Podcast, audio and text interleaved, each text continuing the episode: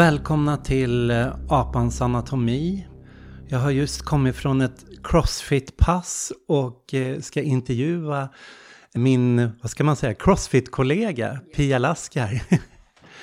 Välkommen till podden. Tack ska du ha Mattias. Och vi är båda rätt möra nu. Ja, vi sitter här med ömmande svankar. Och... Ja, bullat upp med kuddar bakom ryggen så efter alla marklyft idag.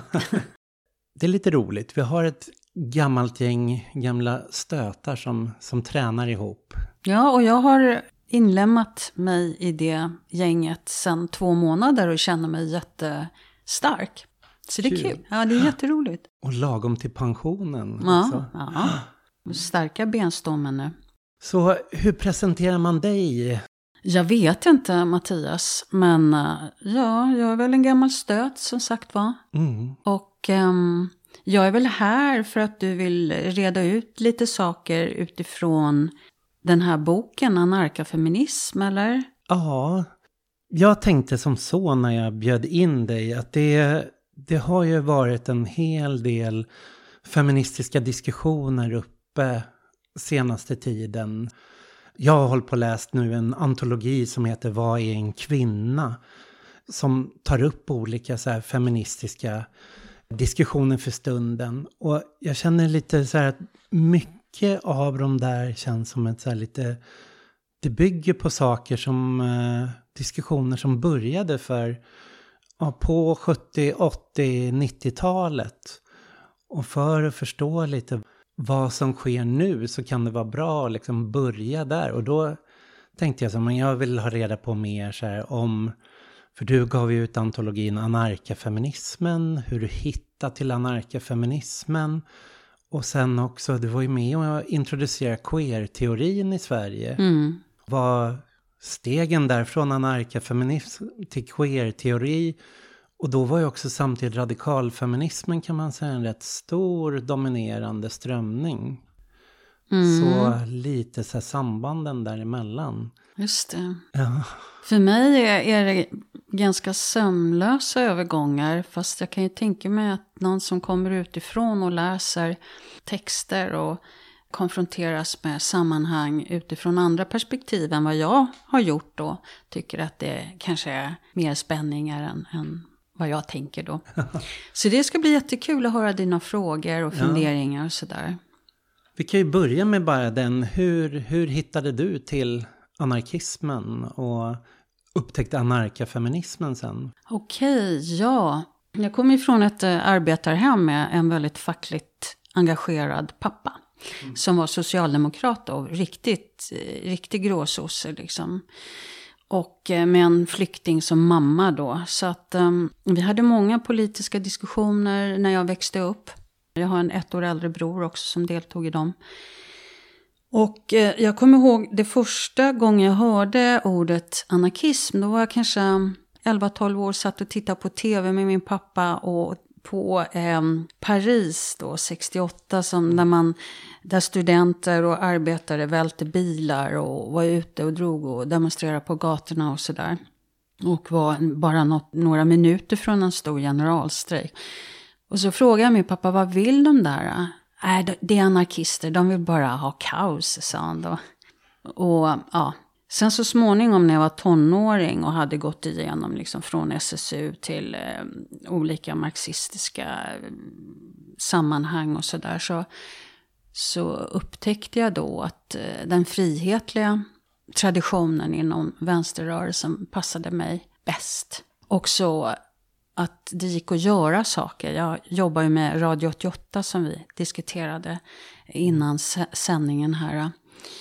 Alltså att det gick att göra direktaktioner och sådär. Att det... Och Radio 88 var en piratradio som ja. sändes? Ja, på 88 megahertz.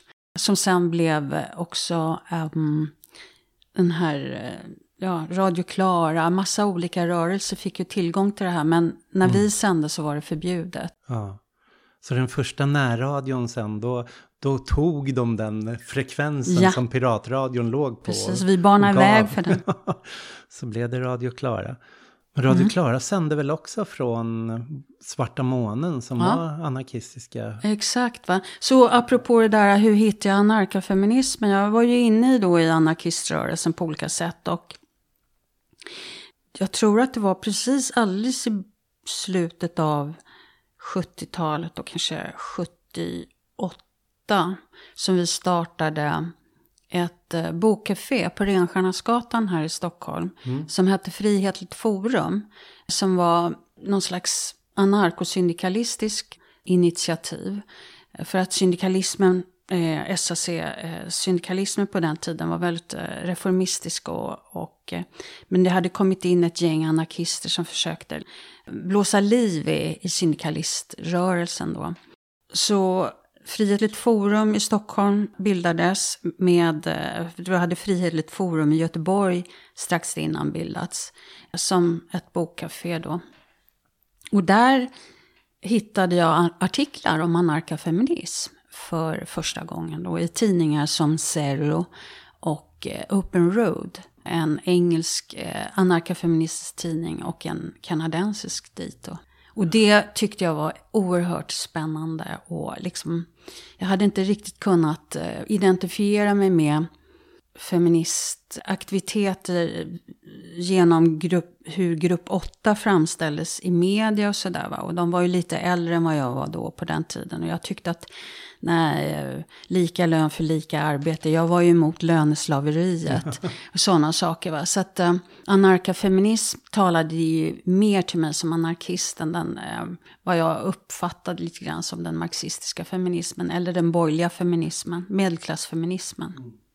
Och flera av de där texterna från dem, det var ju det som du översatte sen då och gav ut som anarkafeminismen. Just det. Vilket år kom den boken? Alltså jag satt ju och jobbade med översättningarna till den 1979. Mm. Och sen, jag kunde ju, jag hade ju hoppat av gymnasiet. Det var ju ett sätt för mig att lära mig engelska också. och förstå vad det stod i, i texterna. Va? Jag läste i, in på komvux då också engelska. Så att jag gjorde det som ett specialarbete att sitta och översätta texter. Men hur som helst så gick då dessa textöversättningar igenom av Karin Ersson Ekman som var eh, medlem i SACs kvinnokommitté på den tiden. Hon var professionell översättare och jordbrukare. Och eh, sen var det kvinnokommittén inom SAC som drev igenom hos Federativ att de här texterna skulle få ges ut. Och de gavs ju ut på det mest simpla sättet, klamrade eh, med en liten hård, hår, lite hårdare omslagspapper. Då. Vi fick, jag, jag tillsammans med eh, Tryck och Comunidad-gänget på Kapsylen här i Stockholm, det var ett tryckeri och ett förlag som låg där, så De var flyktingar från Uruguay som Ja, exakt. ovanpå Café 44s lokaler där studion är nu. Ja, exakt. Och de, de hade ju tryckeri så att de vaxade. På den tiden så vaxades, skrevs äh, grejer ut med de tidiga datorerna. Och så vaxades det här pappret. Och så monterades det på som boksidor då. Och så fick, fick vi stå och skära ut paginan. Och liksom ta, klistra dit den, liksom vaxa dit den eh, manuellt. Va? Det var väldigt eh, primitivt, men det var ändå ett steg framåt så att säga. Mot, från stencilerna. Men så trycktes den och då sa den dåvarande förläggaren på Federativs förlag att den här kommer bara ligga och damma och ruttna på hyllorna. Men det har ju visat sig sen att den eh, anarkafeminism är Federativs bästsäljare genom tiderna. Det var i varje fall det för något Ja, decennium jag tror sedan. att det är den och Emma Goldmans eh, anarkistiska minnen. Ja, de som kom ut två, sen. Ja. Mm. Och möjligtvis Daniel Gerin, den där anarkismen också. Ja, kanske det. Mm. Ja, Emma Goldmans anarkistiska minnen, där, eh, det är ju liksom, där har man ju tagit direkt från förlaget Korpens urval och översättning tror jag och tryckt om. Och sen skrev jag ett efterord tror jag, eller ett förord till den. Eller både och kanske. Så eh, Federativ gav ut den och den gavs ut i flera upplagor. Ja, Så det kom en, för när jag blev aktiv där i slutet 80, början av 90-talet, då var det ju den boken alla hade. Liksom. Den var obligatorisk i bokhyllan. Ja, den kom ut 92 i reviderad form. Så tio år tror jag efter att den kom ut som första upplaga så kom den ut i andra upplagan fast i reviderad form. Ett förord som jag har skrivit och ett efterord som jag skrev då 92. Och då hade det liksom gått mer än ett decennium som, sen jag själv var fascinerad av texterna. Så att mm. för mig var det mer, ja okej okay, liksom, nu ska den här ges ut igen. Det var mm. ju kul. Jag tror jag fick 10 000 för utgivningen. Alltså det var ju första slanten mm. någonsin för det här. Och eh, då köpte jag en cykel som jag faktiskt fortfarande cyklar på. för de pengarna.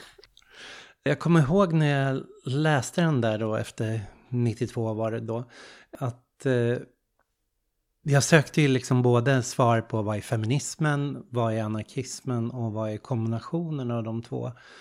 Och att texterna på ett sätt var lite spretiga ju. Att vissa kanske var kopplade mer till situationistisk teori.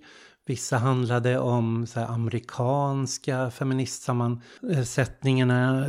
Och även radikalfeminismen på 70-talet, om släktskapen. Så här. Hur skulle du beskriva anarkafeminismen som den presenteras i den här boken? Oj, men nu har inte jag läst de där texterna på jättelänge, Mattias. Det är nästan du som...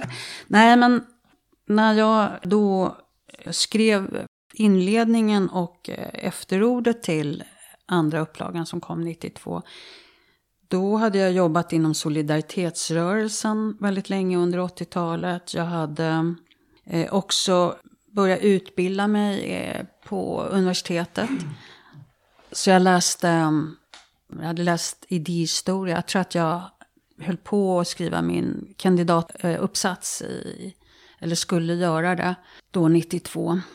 Vad skrev om då? Um, jag tror att jag skrev om Hagar Olsson som var en eh, dramatiker, en finlandssvensk dramatiker på 1920-talet. Antifascist, feminist, väldigt, eh, blev involverad i Medborgarskolan Fågelsta här och tidningen Tidevarvet. Och där skrev hon en text som hette Den upproriska kvinnan. Jag tror att jag skrev min kandidatuppsats om den och den tiden och vad den liksom handlade om och vilket sammanhang den skrevs i och så. Jag tror det, men jag är inte mm. säker faktiskt. Du gjorde en inledning och en eh, avslutande text i anarkafeminismen. Så vad, hur skulle du beskriva anarkafeminismen då? Som... Ja, alltså det som fascinerade mig när jag översatte de där texterna, det var ju då att, att um, det var så många saker som små medvetandehöjande grupper var influerade av och det som skedde. Det är ju amerikanska texter som du nämner och det var det jag läste. Och de förhöll sig som du också påpekar till sammanhang som var på gång då i deras omgivning. Och de försökte förstå de där sammanhangen. Så att eh, det hade alltså uppstått en stark feministisk rörelse som eh, gjorde saker. De skapade kvinnohus, de skapade kvinnotidningar och musikbolag och egna band. Det var mycket så här do it yourself mm. eh, aktiviteter. Och eh, det var också nya ideologier eller analyser. Och, förutom de här direktaktionsstrategierna då så var det nya analyser som låg bakom det här då, som skilde sig från tidigare organisering. Och det handlade bland annat om att i de här små basgrupperna som det hette på svenska då, medvetandehöjande grupper som det hette på engelska, consciousness racing groups, så var de här grupperna ledarlösa. De var konsensusbaserade, alltså det skulle pratas tills folk kom överens om saker och ting. Snarare än att det var väldigt antagonistiskt. Folk skulle lyssna på varandra. Men det, det var också så att det personliga ansågs vara politiskt i de här grupperna. Så att personliga erfarenheter politiserades, de sattes in i ett i en struktur som fanns runt omkring de här individerna. Och på, på så sätt så kunde nya kunskaper och kunskapsområden och te temati politisk tematik utvecklas. Va? Och allt det där försöker då de här författarna i, som jag hade valt ut och översatt, som inspirerade mig. Allt detta försöker då de här eh, författarna sätta in i någon form av övergripande ideologiskt politiskt sammanhang. Va? Och då ser de att det finns många paralleller mellan anti-auktoritära rörelser, den anarkistiska ideologin och det här nya som håller på att bubblar upp runt omkring dem. Och de vill sätta ord på det för att medvetandegöra de här feministerna. Att ja men hallå, det finns tidigare organisering, det finns tidigare analyser, det finns tidigare idéer som vi kan använda oss av för att liksom gå vidare och också definiera vad vi håller på med. Så mm. att eh, ett sätt, det här är ju väldigt västerländskt och nordamerikanskt sätt att beskriva. Men det, de här är ju också nordamerikaner. Va? Eh, de här medvetandehöjande grupperna har ju funnits på andra ställen i världen också. De har funnits i Sydamerika, de har funnits i Afrika och mm. Asien och Europa och sådär. Det är liksom första steget till att vi ska, så att säga, förstå oss själva som individer, sätta våra individuella erfarenheter i, en, i ett sammanhang, se att vi kanske delar de här erfarenheterna med en större grupp och att det finns strukturer i samhället som liksom har skapat olika grupper, hierarkier och så vidare.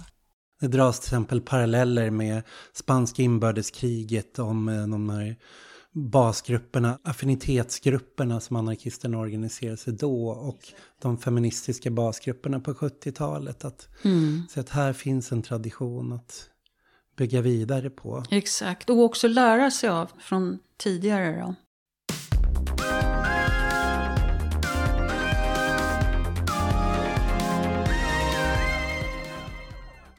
Vad blev reaktionen från övriga feministrörelsen när de här när boken kom på, framförallt på 80-talet, för då var ju fortfarande feministrörelsen väldigt så här, marxistiskt influerad, kan man väl säga. Ja, fast det var den å ena sidan eh, och det uttrycktes delvis genom delar av Grupp 8, som ju också var en väldigt disparat rörelse beroende på mm. om den var i, fanns i Borlänge eller Luleå eller i Stockholm eller i Malmö eller Göteborg.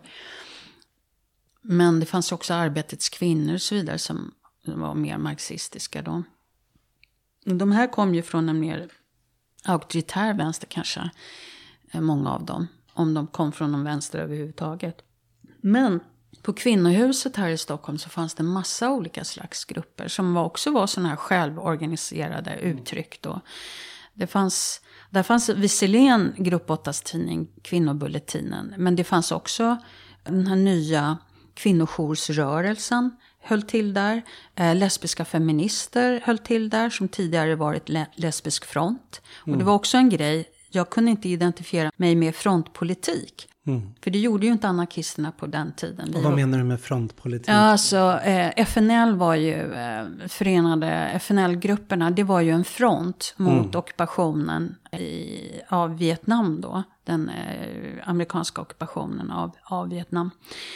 Och där skulle vi alla gå ihop och vara emot just det. Men vi kunde komma från väldigt olika håll. Det kunde vara nationalister, alltså frontpolitik i, i olika länder kan ju förena ganska konservativa nationalistiska bönder och, och, radikala krafter och kanske marxistiska krafter, till och med anarkistiska krafter, kanske.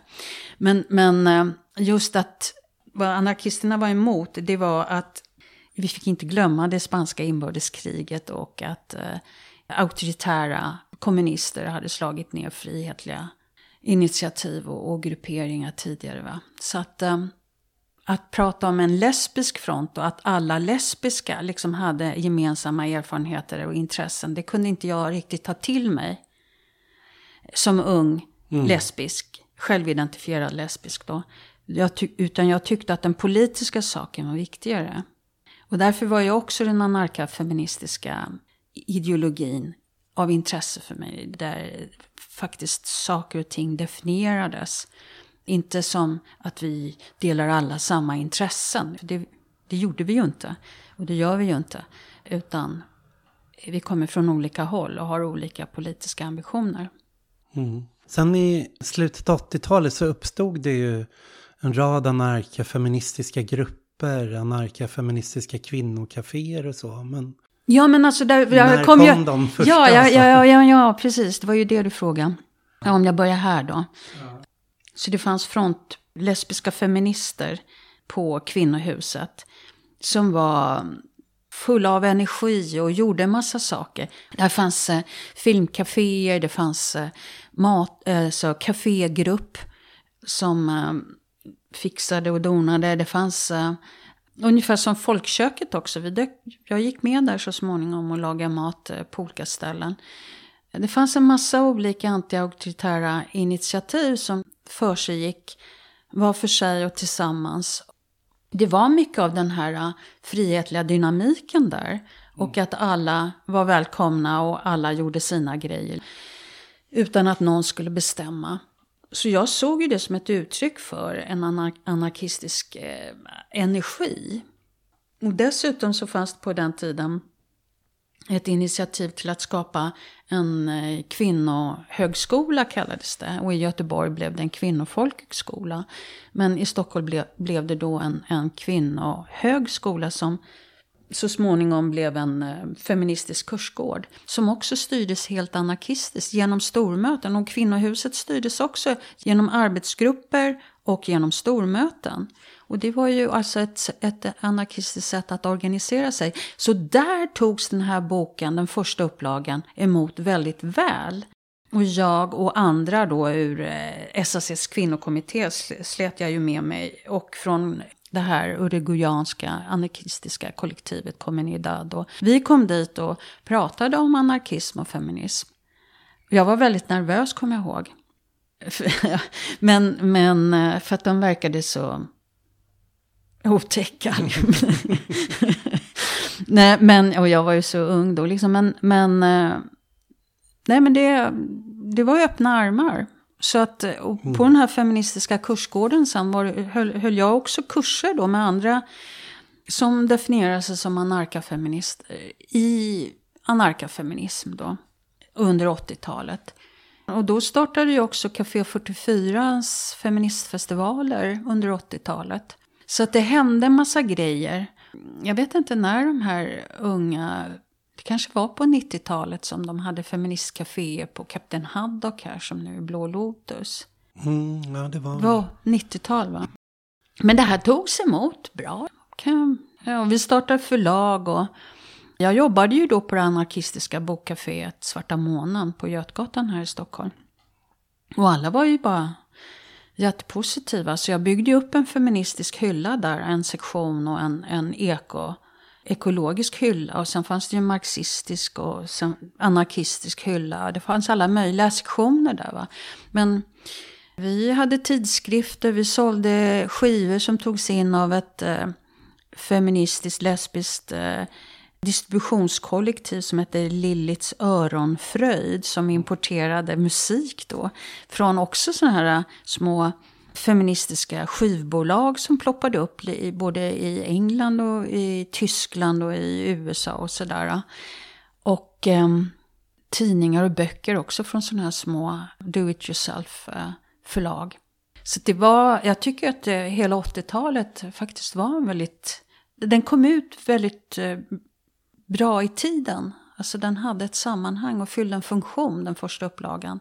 Och sen så fick den en ny funktion på 90-talet för din generation då, ja. tror jag. Jo, verkligen. När vi kom in så var det ju... Vi var ju en generation efter husockupationsvågen mm. som när den slutade där runt 91-92 letade nya former. Då organiserade oss vi oss mycket kanske mer efter liksom tysk modell, det autonoma och försökte bilda nätverk kring olika teman och mm. eh, miljö, kvinnokamp och antifascism. Och då var ju anarkafeminismen extremt viktig. Men jag kommer ihåg även på 80-talet så var ju, när 44 öppnade och det här feministfestivalen höll till där, mm. då var den ju också öppen för män. Att, så jag gick ju dit som väldigt purung liksom och gick på de där grejerna. Mm. då kommer jag ihåg så att Dagens Nyheter recenserade festivalen, att det var den stora feministiska träffpunkten som, som fanns då, där det fanns en diskussion. Det var, skulle man skriva om feminism 8 mars så fick man gå ner på Café 44. Så här, det Ja, och det där var lite intressant. Va? För att eh, jag läste ju igenom mitt efterord där som handlar om vad hände på 80-talet och 90-talet. Vad hände sen? Och det fanns ju någon slags um, bild av 80-talet, att det händer ingenting. Det är, mm. finns ingen politik, ingen gör någonting och så vidare. Va? Men det var ju helt fel. Det var ju jättemycket som hände under 80-talet. Jag tror att det fanns någon slags maktutredning då också som eh, konstaterade att unga kvinnor mellan 15 och eh, 25 var de mest organiserade mm. i Sverige. Men, och det kunde vara olika slags organisationer alltså. Men ideellt organiserade eller organiserade i olika ungdoms förbund. Och, så. och det var ju bara det som syntes på ytan. Alla som var organiserade på mer ad hoc-sätt, tillfälliga konstellationer, de blev inte ens inberäknade i det där. Så att det fanns något slags bakslag medialt. Och när media sen upptäcker Café 44s feministfestival, där män är tillåtna och där det presenteras ny forskning, eh, där kommer skådisar eh, som mm. är poppis eh, eller musiker som är poppis och inne och så vidare och ställer upp. och då går det inte längre att säga att ja, men det, är, det är fula gamla lesbiska kvinnor som inte har fått någon kar, liksom, som är feminister. Va? Till och med de unga feministerna på 90-talet var ju så här, oj, var Susanne Osten med i grupp 8 och oj, var den och den med i grupp 8 på 70-talet. Det hade liksom utvecklats, eller det fanns inte, en kontinuitet hade gått förlorad tror jag inom ehm, eh, olika delar av feministrörelsen. Och den kon kontinuiteten kanske fanns under ytan på något sätt. I nätverk över generationer och så vidare. Men eh, media hade inte snappat det på det sättet. Så för media blev feministfestivalen något nytt. Och, och det gjorde återigen liksom det intressant och spännande att prata om feminism och att vara feminist. Tror jag. Just det mediala genomslaget på 80-talet. Men det var inte så att någonting var dött. Utan det liksom var en rörelse som liksom blev stark och var stark under hela 80-talet. Till exempel med att Kvinnofolkhögskolan bildades i Göteborg. Den har varit jätteviktig i Göteborg kvinnofolkhögskolan, eller kvinnohögskolan som blev den här feministiska kursgården i Dalarna var också jätteviktig. Och kvinnohuset fanns väl kvar ända till 95 tror jag, eller någonting sånt där. Fast den var tvungen att flytta från Snickarbacken till Blekingegatan här. Men det fanns ju kvinnohus i andra delar av, av Sverige också. I Göteborg, Umeå och Malmö va.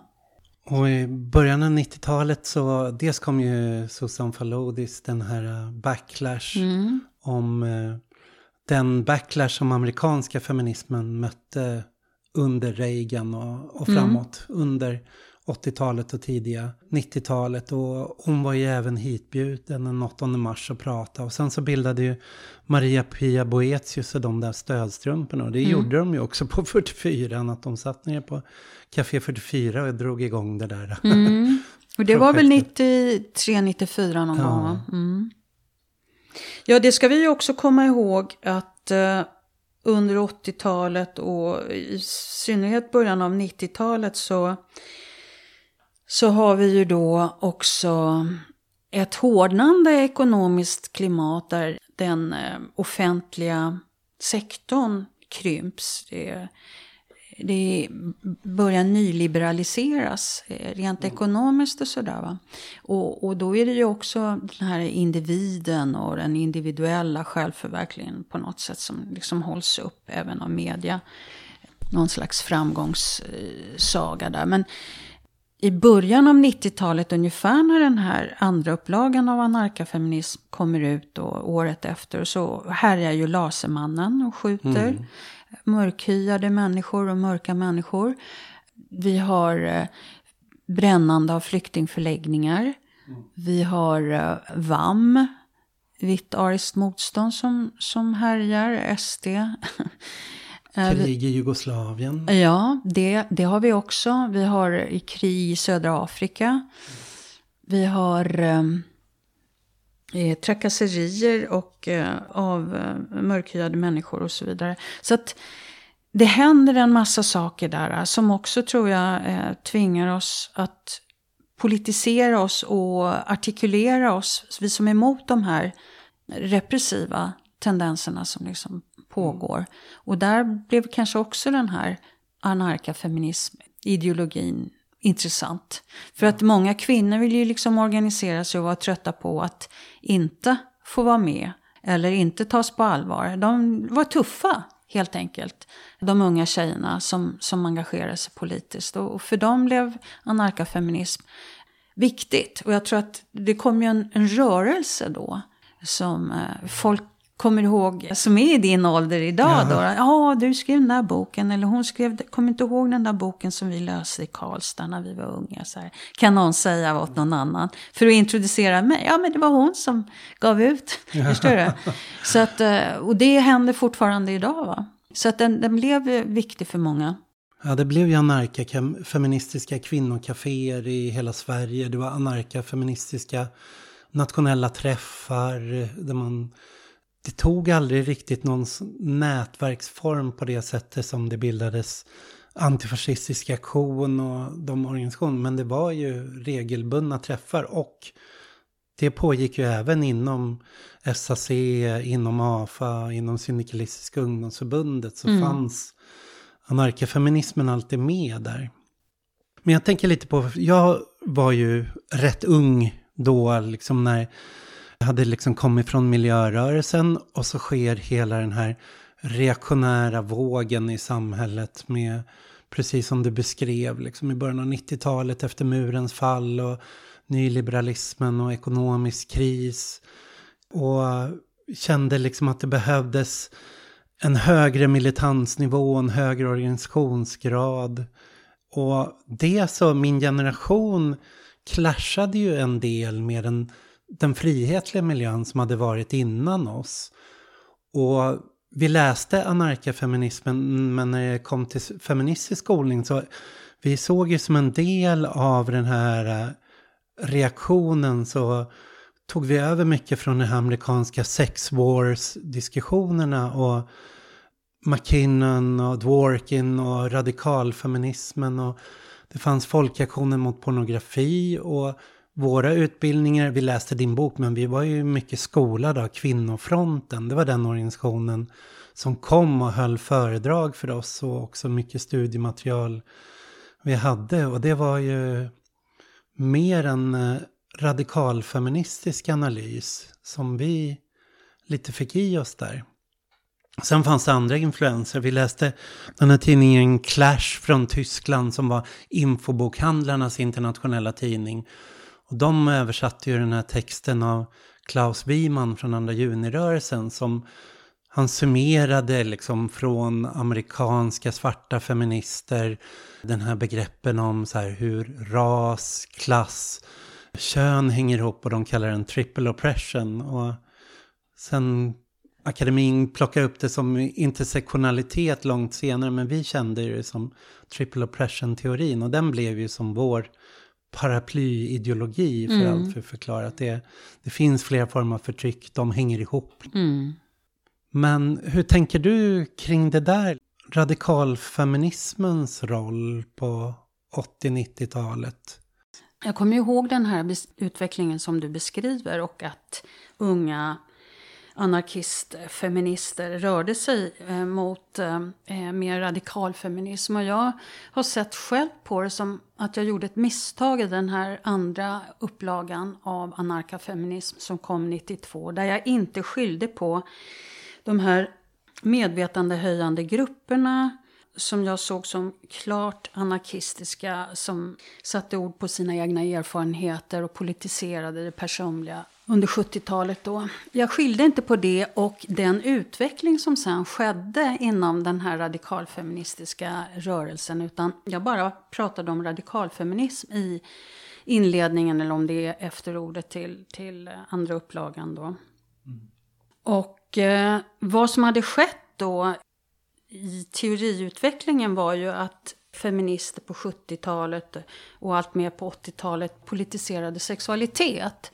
Eh, I de här erfarenhetshöjande grupperna, medvetandehöjande grupperna, så diskuterades erfarenhet av eh, ja, sexuella övergrepp på kvinnorna som barn, eh, våldtäkt, vad går gränsen för liksom, konsensus och när är det inte frivilligt? Var det liksom frivillig sex att åka iväg på en dejt i en bil och sen bli tvingad att gå hem eller ha sex med den som var ute och dejtade? Alltså, våldtäkt var inte längre en, en eh, ful gubbe som stod och lurade bakom eh, en, eh, ett gathörn och överföll kvinnor, utan det, det skedde övergrepp i hem och i personliga relationer och så vidare. Va? Och allt det här gjorde de här feministerna upp med. Alltså skamning och det som kommer igen i metoo ett halvt sekel mm. efteråt faktiskt. Det här gjorde ju då att sexuella roller, uttryck för sexualitet, begärspel och allt möjligt sånt där politiserades och kopplades till olika slags maktspel. Och det där är ju en väldigt, väldigt viktig och intressant del av radikalfeminismen. Alltså om vi tittar på sekel av feminism så är det här det nya, att politisera sexualiteten och teoretisera den då va? och kolla hur görandet av kön kan kopplas genom sexualiteten till maktspel och sådana saker. Va? Och med sådana här teorier kom det ju också strategier, separatism mm. eller celibat eller IVF eller hur, hur ska vi leva liksom? Och på något sätt eh, i Sverige kom då liksom de här sexualitetsdiskussionerna mest att knytas till sexuellt våld, sexuella trakasserier och pornografi under 80-talet. Och om vi skapar ett makroperspektiv här på, på diskussionerna så kan vi ju säga att det handlar på något sätt om frihet till sex eller frihet från oönskad sex. Fanns det liksom något positivt sex eller fanns det bara mm. negativa sådana? Och den där diskussionen den tog ju inte jag upp där och jag vet inte om jag heller hade så klart för mig. Jag kunde inte så klart se detta i, 1992. Men eh, det var liksom ett misstag att inte hålla isär just de här basgruppernas eh, dragning åt civil olydnad, direkt aktion, det, teoretiserandet kring eh, det personliga och eh, att hålla det isär från eh, den teoridiskussion som sen utvecklades under 1980-talet.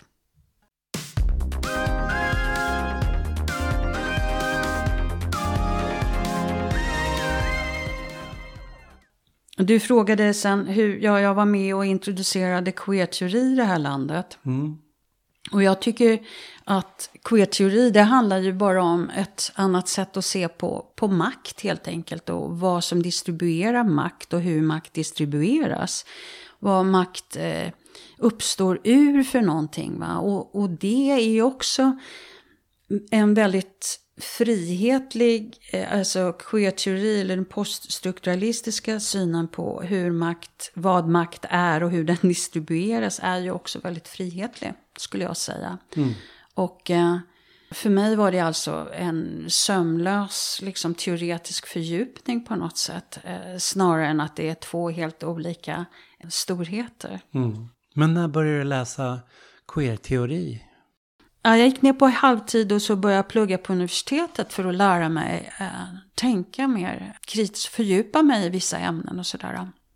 Och eh, då upptäckte jag ju bara att det svenska de kallade sig ju inte ens feministiska teoretiker utan de kallade ju sig kvinnoforskare på den mm. tiden. På universiteten. De, de räckte inte till liksom. Och de var ofta, jag menar, på Sida så hade man ju tagit till sig genusteorier innan kvinnohistoriker till exempel gjorde det. Började prata om gender eh, eller genus. Men på Sida som använder liksom det senaste inom utvecklingsteorier och sådär, där, där, där pratar man om gender. Va? Så jag blev så förvånad liksom över att diskussionen inte var i framkant. Men det handlade ju om att hitta rätt kretsar inom universitetet också och rätt litteratur och rätta sammanhang och diskutera och så vidare. Och så småningom då så jag var ju väldigt intresserad av den heterosexuella institutionen och hur sexualitet görs och konstrueras och sådär. Och eh, då började det ju också vara fler inom akademin som liksom lyfte upp den här tematiken. Och det blev konferenser och eh, så småningom, jag vet inte om det var 96 som på universitetet i Stockholm som vi hade varit ett gäng nere i Göteborg på en stor sexualitetskonferens. Och när vi kom hem så startade vi med queer-seminariet. Ja, spännande. För jag började läsa historia då. Och då fick vi ju Yvonne Hirdman och vi läste hennes genussystemteori som var väldigt sådär binär. Det finns ett särhållande, det finns manligt och kvinnligt och det manliga är kodas överordnat mot det kvinnliga. Liksom. Och det var ju lite liknande det du fått från eh, eh kvinnofrontens kurser. Att där, där, var det också väldigt så här, binärt. Att det fanns, eh, man, man ritade upp på tavlan eller på whiteboarden så gjorde man två spalter. Och så var det manligt, kvinnligt. Så gjorde man då aktivt, passivt. Eh, aggressivt, omvårdande och så gjorde man hela den där uppdelningen. Och jag tyckte ju den var så stelbent och liksom, jag tyckte inte det liksom motsvarade vad jag såg runt omkring mig. Att det fanns, ja men om man tittade på hela reklamen, det var inte så att alla kvinnor då skulle vara passiva underordnade utan det fanns ett aktivt kvinnoideal där också. Att kvinnor skulle vara aktiva i sin underordning. Kvinnan skulle också liksom vara sportig, hälsosam, stark. Det, liksom, det binära blev liksom för snävt. Att det var snarare liksom fanns eh, mycket mer spektrum i det. Och då började jag läsa historia och efter Yvonne Hirdman så hade vi något så här queer-block. För då hade just det där Lambda Nordica-numret mm. kommit där 96. Där du och Don Kulik och flera andra skrev. Och den slök ju jag med hull och hår det där numret. Ja, i det där Lambda Nordica-numret så, så, skriver ju Don Kulik om ACT UP. Eh, alltså AIDS Coalition to Unleash Power en rörelse som uppstod eh, i samband med eh, hiv-epidemin, då, aids-epidemin. Men hur som helst, Don Kulik skriver om ACT UP-rörelsen som en ny slags radikal queer rörelse som använder in your face-politik. Mm. Medan jag snarare såg att ACT UP-rörelsen handlade om civil olydnad, direktaktion igen. De hade stormöten. Och de såg också det personliga som politiskt, alltså sin utsatta situation som väldigt politisk. De kopplade till exempel brist på bromsmedicin till vinstdrivande företag i medicinbranschen.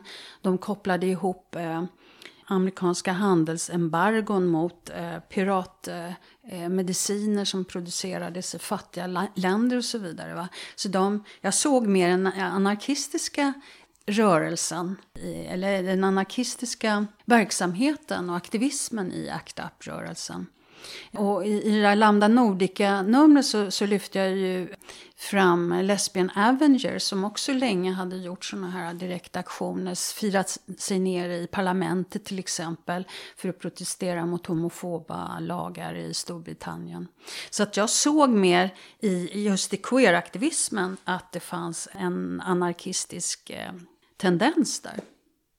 Jag funderade på det du pratade om tidigare att det finns lite den här närheten mellan radikalfeminism och en slags dogmatisk marxism från eh, 60-70-talet där som är väldigt, alltså även marxismen har ju de sidorna, det finns den formen, det finns hos Marx där klassbegreppet går att bryta upp i en myriad olika aspekter och de formerar sig som gemensamma klassprojekt. Och så finns det det här liksom alla kommunistiska manifestet, vi har två klasser. De är färdiga, de står mot varandra och de clashar mot varandra som två stora arméer. Och att eh, en del av radikalfeminismen då förde man bara bort det från produktionen till att prata om det inom reproduktionen och framförallt det sexualiserade våldet då att männen, patriarkatet var en klass och kvinnor var en klass och eh, patriarkatet upprätthöll sin makt över kvinnorna genom det här sexualiserade våldet. Mm. Det, var, det var en väldigt sån här, ja men det, det är nästan rakt av analogi från kapitalism och arbetarklass i kommunistiska manifestet. Mm. Jag är ju påverkad av det i, i ja. delar av det som jag skriver i det här efterordet eller om det är för eh, inledningen i den här andra upplagan av anarkafeminism också. Jag kan ju se det eh, idag. Aha, ja. Då har jag läst den boken, jag har läst de där artiklarna. Va?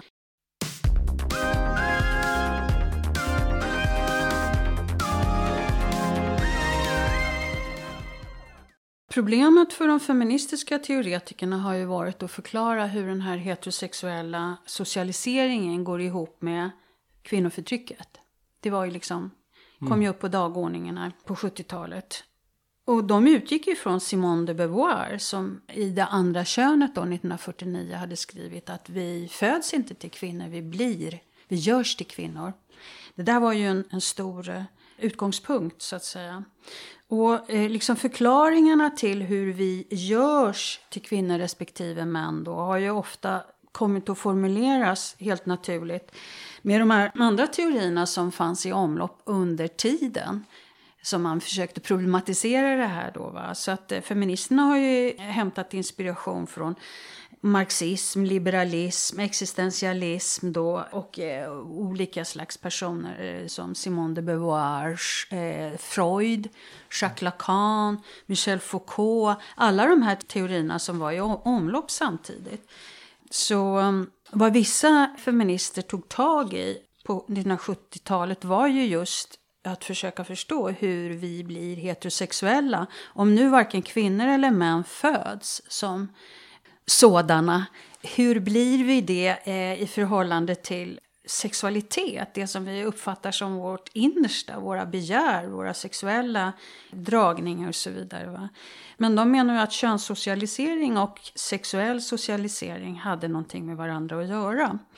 Och det fick så småningom feministerna att diskutera heterosexualitet som en institution som hade med kön att göra. Och där lyfte man då liksom sexualiteten från naturen till kulturen. Det var inte bara någonting som uppstod ur kroppar hur som helst, utan det var också socialiserat och väldigt beroende av den kultur som vi lever och verkar i. Och där användes ju också sådana socialantropologer från 1930-talet som Ruth Benedict och eh, Margaret Mead och andra då. Men många av de här kritikerna av queer-teori i Sverige, de tog ju inte in att eh, queer-teori faktiskt vidareutvecklade de här 70-talsidéerna kring den heterosexuella institutionen och hur liksom den sexuella socialiseringen skapas. Va? Utan svenska tongivande feminister de teoretiserade ju inte heterosexualiteten överhuvudtaget. Du nämnde Hirman förut. Och mm. jag var på ett seminarium med, med Hirdman där hon, där hon sa att när det kommer till genus så är hon likhetsfascist. Det finns inga skillnader. Men när det kommer till sexualitet, då är hon särartsfeminist. Mm. Och då hade ju sådana inspirationskällor som hon hade haft för att bygga sitt genussystem, som Gail Rubin, som hade skrivit mm. Sex Trafficking Women. En anekdot där är ju att eh, hon använde ju Emma Goldmans gamla essä The Trafficking Women för sin essä då, Gail Rubin. Men också andra då som Joan Scott som ju Hirman också var väldigt inspirerad av i sitt teoretiserande. Både Gail Rubin och Joan Scott de hade ju seglat vidare långt, långt eh, fram i sitt teoretiserande kring heterosexualitet och hur sexualitet överhuvudtaget hänger ihop med görandet av kön. Va? Så ja, själv hade jag ju också översatt Adrian Rich, den obligatoriska heterosexualiteten och lesbisk existens som mm. är en del i det här problematiserandet av den heterosexuella institutionen. Så jag var ganska besviken på hur saker och ting är och blev väldigt glad när jag så småningom hittade eh, Judith Butler. För hon teoretiserade ju också utifrån Simone de Beauvoirs tanke att en inte föds som kvinna utan görs till en. Va? Mm. Och det gjorde ju hon, bland annat genom att diskutera när är detta gjort? Blir vi eh, gjorda kön en gång för alla? När har vi stabiliserat som kvinnor respektive män och så vidare? Va? Och det var ju en retorisk fråga som hon ställde, Judith Butler, där. Men, eftersom hon menar att görandet aldrig kan bli klart. Eftersom det inte finns någon kärna som vi dels kan skala av oss förtryck ifrån, sexuellt förtryck eller patriarkalt förtryck eller vad det nu kan vara. Vi kan aldrig komma till en genuin kärna av att vara kvinnor respektive män.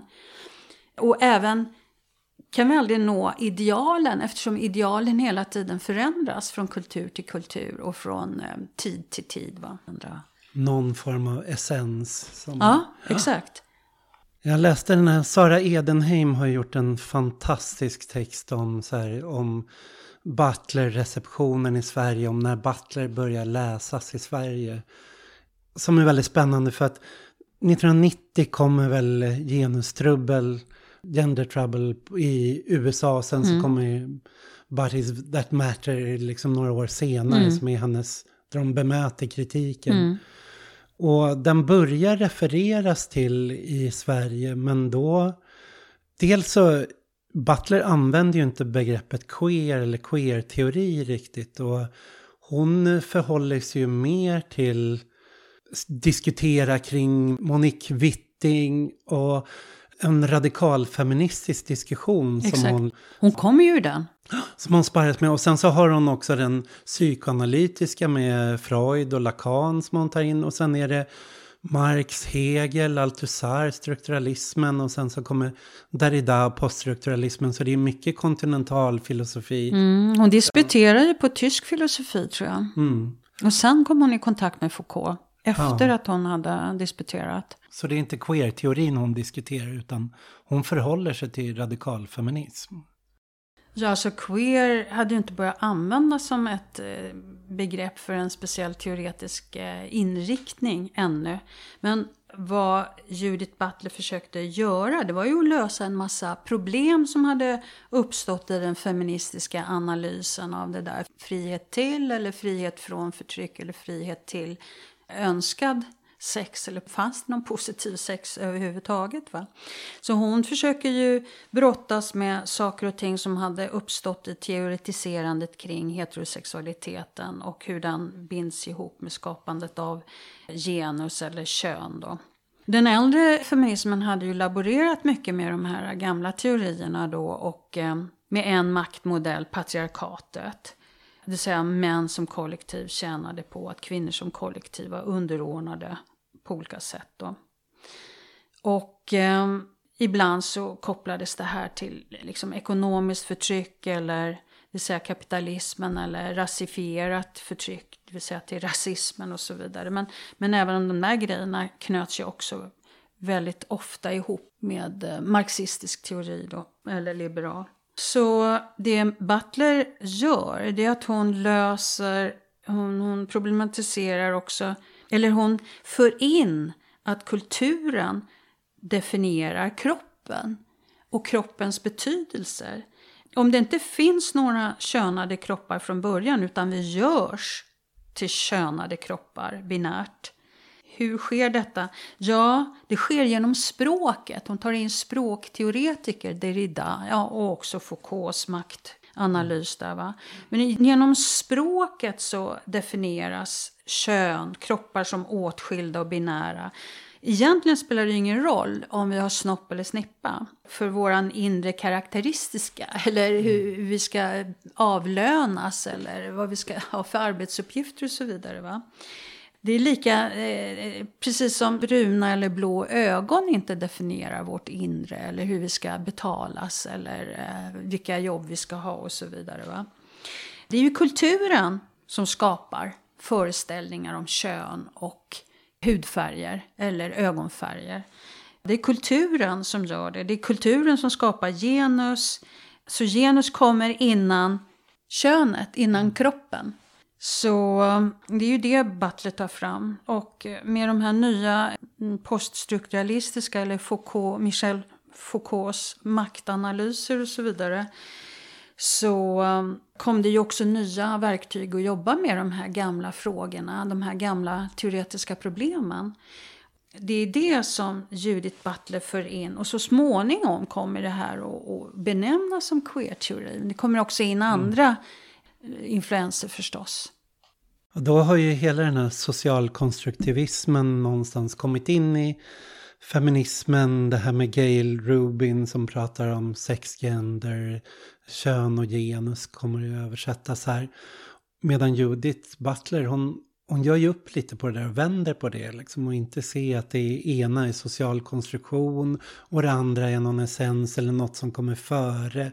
Utan även, även kön är socialt konstruerat. Det är någonting som historiskt produceras och läses, tolkas och vad man lyfter fram.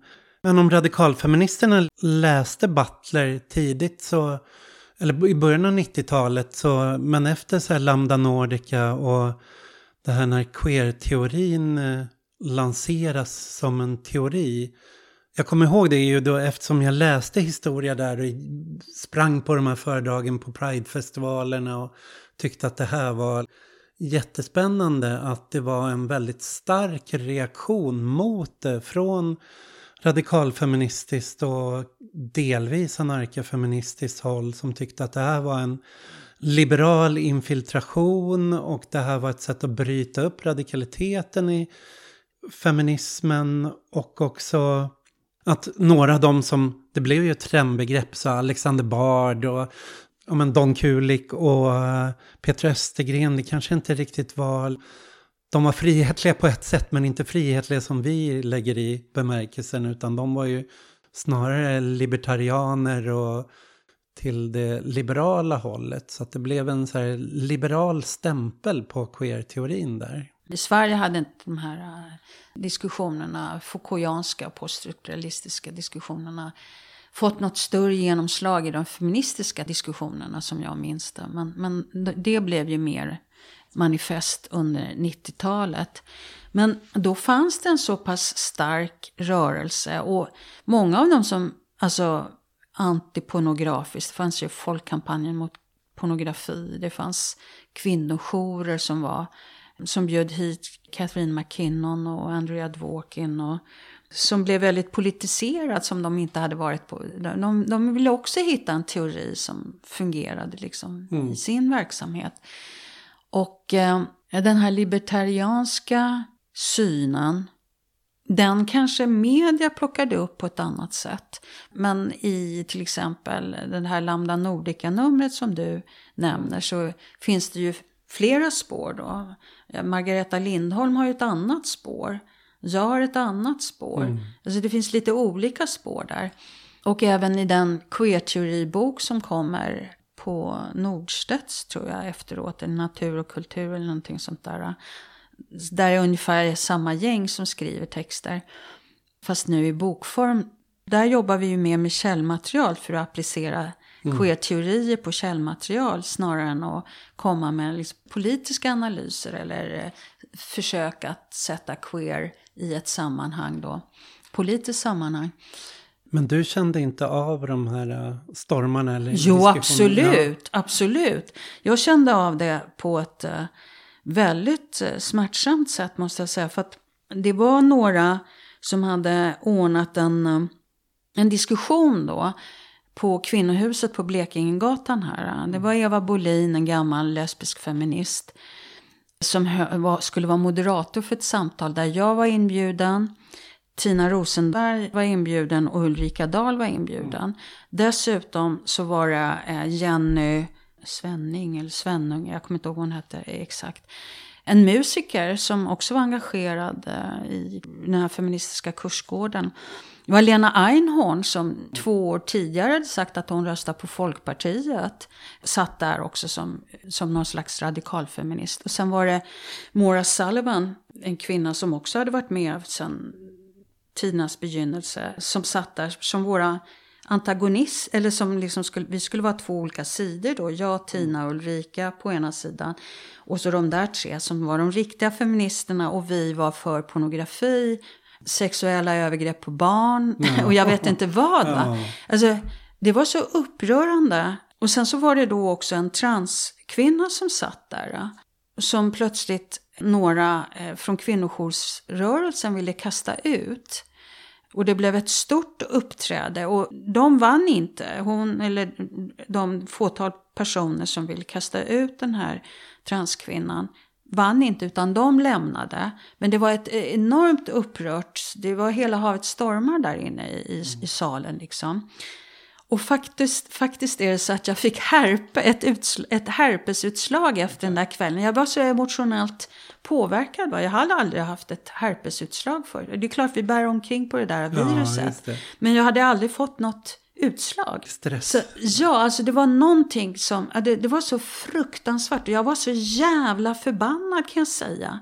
För jag har varit involverad i feministrörelsen sen, alltså jag var pytteung från 70-talet. Jag har kämpat liksom med de här texterna och kämpat liksom på alla möjliga sätt för att förstå och, och så vidare. Och tyckt att jag emot makt och liksom för det feministiska projektet och så vidare. Och sen få höra liksom att jag är för sexuell exploatering av både kvinnor och barn. Det var ju fruktansvärt kränkande alltså måste jag säga. Och okunnigt och rent ut sagt förjävligt. Så att um, jag gick hem sen och så skrev jag en artikel om det här som kom ut i Arena. Som handlade om queer-teori då. Där jag redde ut det här, en, tyckte jag, en gång för alla. Och jag vet inte om du har läst den. Queer Dilemma heter den. Och eh, det var Magnus Linton som var redaktör på Arena då. Och eh, vad heter han? Per... Eh, Wirtén. Ja. Och de hade ett nummer om queer. För inom vänstern var det också så att man undrar om det här var ett liberalt projekt. Men jag skriver fram det som ett radikalt projekt i den här artikeln. Ja, jag har ju läst den där Queert Dilemma-artikeln i Arena. Du skickade den till mig. Vad var det du ville säga där då som, som svar? Jo, men alltså jag ville ju bena ut ett dilemma som hade uppstått i diskussionen kring queer. Va? När queer då kallades för liberalt och, och, och porrvänligt och jag vet inte vad. Vad jag tittar på först det är ju hur queer-aktivisterna använder civil olydnad och direkta aktioner och så vidare. De strategierna kan ju användas både med ett liberalt mål framför ögonen mm. eller med ett eh, vänstermål, ett mer kollektivistiskt eh, mål då som gäller en förtryckt grupp eller någonting sånt där. Va? Och eh, för att veta vad som är vad så måste vi ju använda en maktanalys. Vad står det här målet för? Är det ett mm. liberalt mål eller är det ett vänstermål? Va? Det avgör maktanalysen. Och sen så vill jag ju också bena ut att vi måste föra en kamp dels mot strukturer och dels mot diskurser. Och med det menar jag att människor, olika grupperingar, grupper, kategoriserade människor är utsatta för ett strukturellt förtryck i kraft av att de har fel slags namn, de har fel hudfärg, de har fel kön, de har fel sexualitet. Det, det kan vara alla möjliga orsaker. Va? Och det strukturella förtrycket det kräver ett politiskt subjekt, ett vi, där till exempel kategorin kvinnor går ihop Mm. och mm. kämpar för rättvisa löner, ett rättvist pensionssystem, ja, alla möjligheter, fri och rättigheter som finns då, som männen har då. Detsamma gäller ju queera människor som kanske måste gå tillsammans för att inte bli, vara kriminaliserade eller ja, transpersoner som går tillsammans för att få igenom vissa rättigheter och slippa bli steriliserade eller vad det kan vara. Där kräver ju politiska subjekt och ett vi, ett kollektiv som agerar. Va? Men det ifrågasätter ju inte, det sättet att föra mm. politisk kamp ifrågasätter ju inte hur de här kategorierna en gång uppstod i förtryckande syfte. Och det måste vi också ha i minne, att vi gjorda vi kategoriserade in i de här grupperna och underordnade på olika sätt i hierarkier av ett historiskt förtryck. Liksom. Och det, det diskursiva uppdelningen av och kategoriseringar av människor. Det måste vi också kämpa emot. Va? Men kämpar vi mot strukturerna då behöver vi den här kollektiva subjektet som liksom agerar politiskt. Va? Men vi måste ju också jobba på att avskaffa kategorin på lång sikt. Va? Så det vill jag också ta upp i den här artikeln. Där finns det olika temporaliteter, det vill säga olika tidsperspektiv i den här kampen. Va? Någonting måste göras omedelbart för att avskaffa ett förtryck. Det andra kanske tar längre tid och kräver andra strategier också. Så varje val liksom som vi gör, varje analys kräver sin strategi och det är väldigt komplext. Men jag menar, förtryck är komplext. Maktutövande är komplext. Det finns ju ingen anledning att vi inte ska ta den komplexiteten på allvar och hålla flera saker och bollar i luften samtidigt. Va? Både liksom agera mot det strukturella förtrycket och det diskursiva. Så det är två paradoxer att, att hålla i huvudet samtidigt.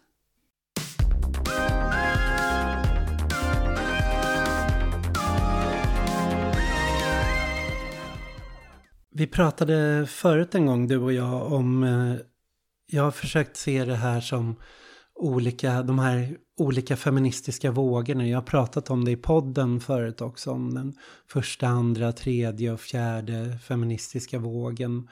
Och se det här som någon slags en motsättning mellan den andra feministiska vågen och den tredje, som man kan säga queer och intersektionalitet tillhörde det som kom ja, under 80-talet och framförallt liksom fick genomslag på, på 90-talet.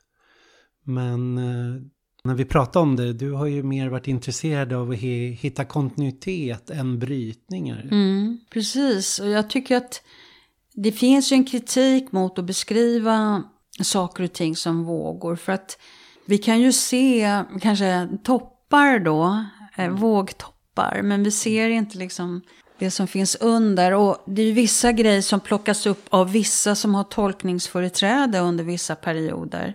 Och då blir det det, och de kan formulera det här, de skriver ner det här och sådär.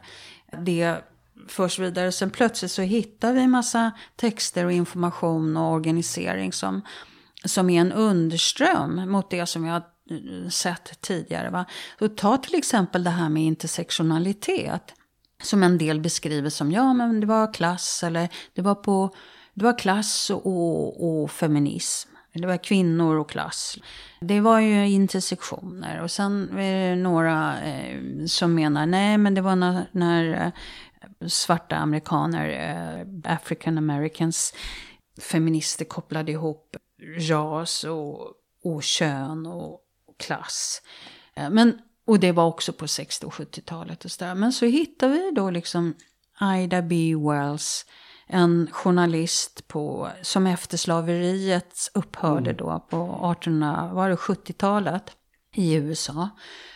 Hade en tidning och eh, insåg att eh, sexualitet och ras och eh, klass hörde ihop. Och skrev om det och blev nästan lynchad, måste lämna mm. sin, sin hemstad. Liksom. Hon skrev, hon gjorde analyser som kopplade ihop de här grejerna och menade liksom att vita män och vita kvinnor, de, de var så missnöjda med att slaveriet hade upphört och att det liksom svarta människor kunde gå omkring hur som helst på gatorna och göra sina egna affärer och så vidare. Och då blir liksom sexualiseringen av dem och eh, som, som, alltså framställningen av dem som sexuella förövare någonting som används för att hålla människor nere och få dem att män att titta ner i marken och kvinnor att hålla sig inomhus och så vidare. Och hon drar ju igång bojkotter mot vita affärer och för att promota svarta eh, affärsverksamheter och sådär. Och hon, hon, får ju ett lynchningshot mot sig och måste dra. Så att de här analyserna har ju funnits i, i ett och ett halvt sekel. Ja, det är jätteintressant att följa de där historiska spåren. Samtidigt så är jag, jag är ändå väldigt svag för att liksom rörelser kommer ofta i cykler och man kanske är att det är de har sina uppsving och de går ner. Så att då kan man ju också se att eh, det finns olika frågor som lyfts vid olika tider eller olika liksom, handlingsrepertoarer som kommer fram. Så mm. att... Eh, ja, men jag, jag, säger, det, det säger inte på något sätt mot det du säger, för det, det du säger är ju helt, helt korrekt. Men jag tänker som nu dagens eh, debatt kring trans och transkvinnor så kan man ju också beskriva kvinnorörelsen som att det E.P. Thompson, han marxisten, han sa ju att så här, arbetarklassen skapade sig själv. Det var inte liksom bara en följd av kapitalismen som arbetarklassen uppstod. Utan någonstans den formerade sig själv som polisprojekt och bestämde, istället för att prata om arbetarklasserna i plural, så började man säga att nej, men vi ska sammanföra alla de olika sorters arbeten och liksom skapa en enhet ur det. Så som politiskt projekt så så har den liksom formerat sig själv. Och feministrörelsen kan man ju se lite på samma sätt som, som politiskt projekt. Att det hela tiden pågått en kamp mellan vilka som ska inkluderas i den. Från de tidiga liksom borgerliga kvinnorna som kämpade för rösträtt och sen så de proletära kvinnorna då som höjde rösterna och som inte inkluderades i det och kanske inte inkluderades i kampen för preventivmedel. Och sen kom, eh, så har det kommit i olika vågor. Det har kommit de lesbiska som inte har inkluderats för att det har varit ett heterosexuellt ideal. De rasifierade som har menat att det här har varit ett väldigt vitt ideal. De postkoloniala rörelserna som har tryckt på liksom att det är väldigt eurocentristiskt.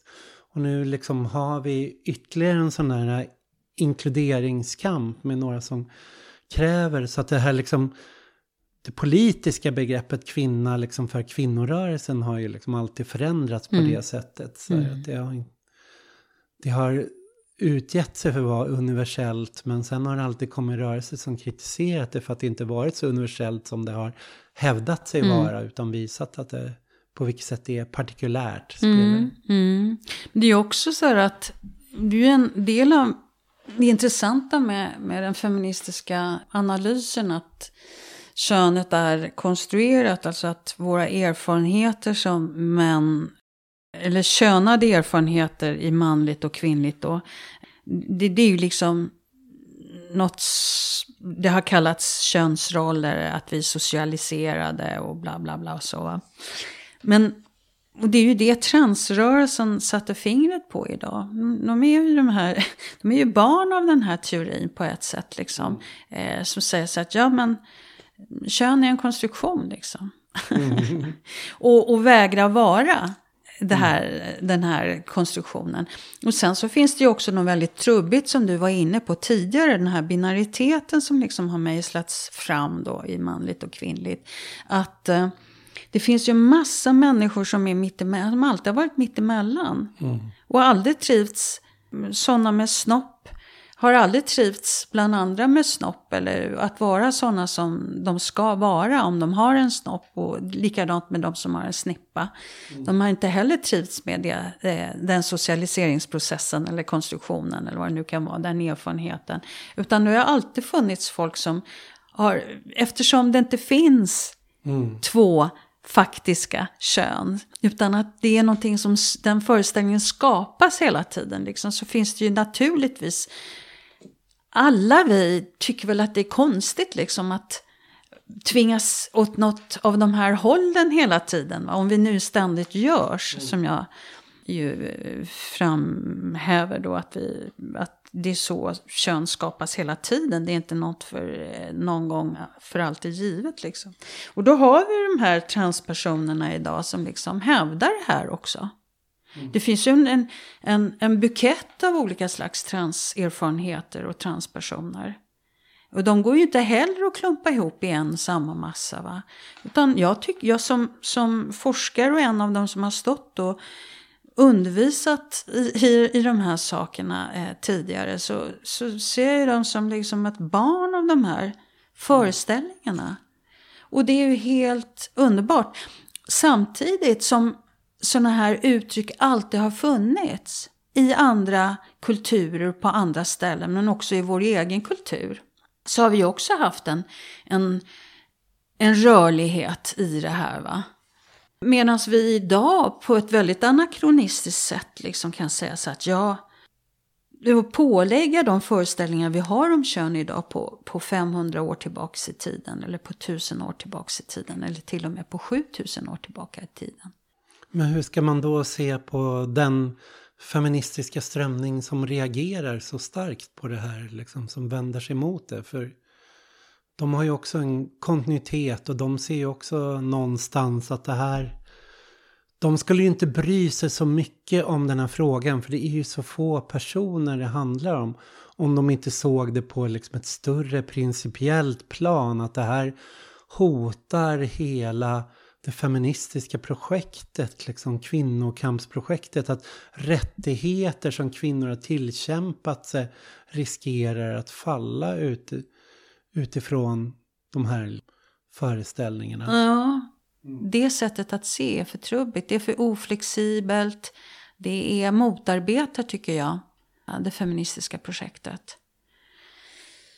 Men det gäller att veta vad som är vad och när vi ska kämpa mot vad. Mm. Vi kan inte säga att ja, ja, men det finns varken ras eller kön. Vi är alla lika. Ja, vi kan säga det. Men det är ändå så att vissa som är märkt rasifierade genom att de mm. inte tillhör majoriteten vithet i vårt land då. Eller eh, de kan ju bli ihjälslagna och trakasserade. Eller om de har fel sorts efternamn. De får inte ens komma till en jobbintervju. Va? Det är likadant med folk som är könade som kvinnor. Blir också utsatta för en mängd repressiva saker i kraft av detta könande. Och det måste vi ju liksom vara medvetna om och kämpa emot sådana förtrycksordningar då. Medan vi samtidigt håller i, i vårt i vår eh, analys och vårt tänkande det levande att ja, men egentligen är det inga skillnader mellan oss som människor. Men hur ska vi undvika att skriva in det, eh, skriva in den här binariteten? På lång sikt måste vi motarbeta den. På kort sikt måste vi kanske gå samman i olika separatistiska grupper och kämpa utifrån en kollektiv vi-plattform mot mm. vissa riktade förtrycks uttryck och ordningar. Avslutningsvis så vill jag nog säga att ett sätt att agera på, det är liksom att gå Även om vi har olika åsikter och tycker att mm. det strukturella är viktigt å ena sidan och det diskursiva å andra sidan så kan vi ju liksom oavsett vilken kategori vi tillhör gå ihop och agera politiskt i specifika sakfrågor som, mm. där vi är överens. Va? Och i, i övrigt Istället för att trasa sönder aktivister och, och, mm. folk som liksom vill arbeta för ett bättre samhälle och en rättvisare värld. Istället för att trasa sönder alla olika initiativ till det. Så låt folk hålla på med, med sina kamper. Va? Och sen så går vi ihop tillsammans med de kamper som vi kan föra gemensamt helt enkelt. Jag tycker det är väldigt inspirerande att se de här neonamen och neonamen och rörelsen i Sydeuropa och Latinamerika framför allt som har jobbat mot femicid och våld mot kvinnor. Att där finns det en radikal feministisk analys på ett sätt i grunden att det handlar om mäns våld mot kvinnor men också att man har varit inkluderande mot transkvinnor och sett hur hårt våldet drabbar även transkvinnor Mm, och därför mm. ständigt också lyfter fram liksom både transerfarenheter, cis-erfarenheter, Mm. alla Mm. erfarenheter i ett gemensamt projekt. Mm. Att det här Det är föredömligt. ja, Mm. behöver inte bli exkluderande. Nej men vi, vi kanske avslutar där Ja, Pia. jag Så, tycker...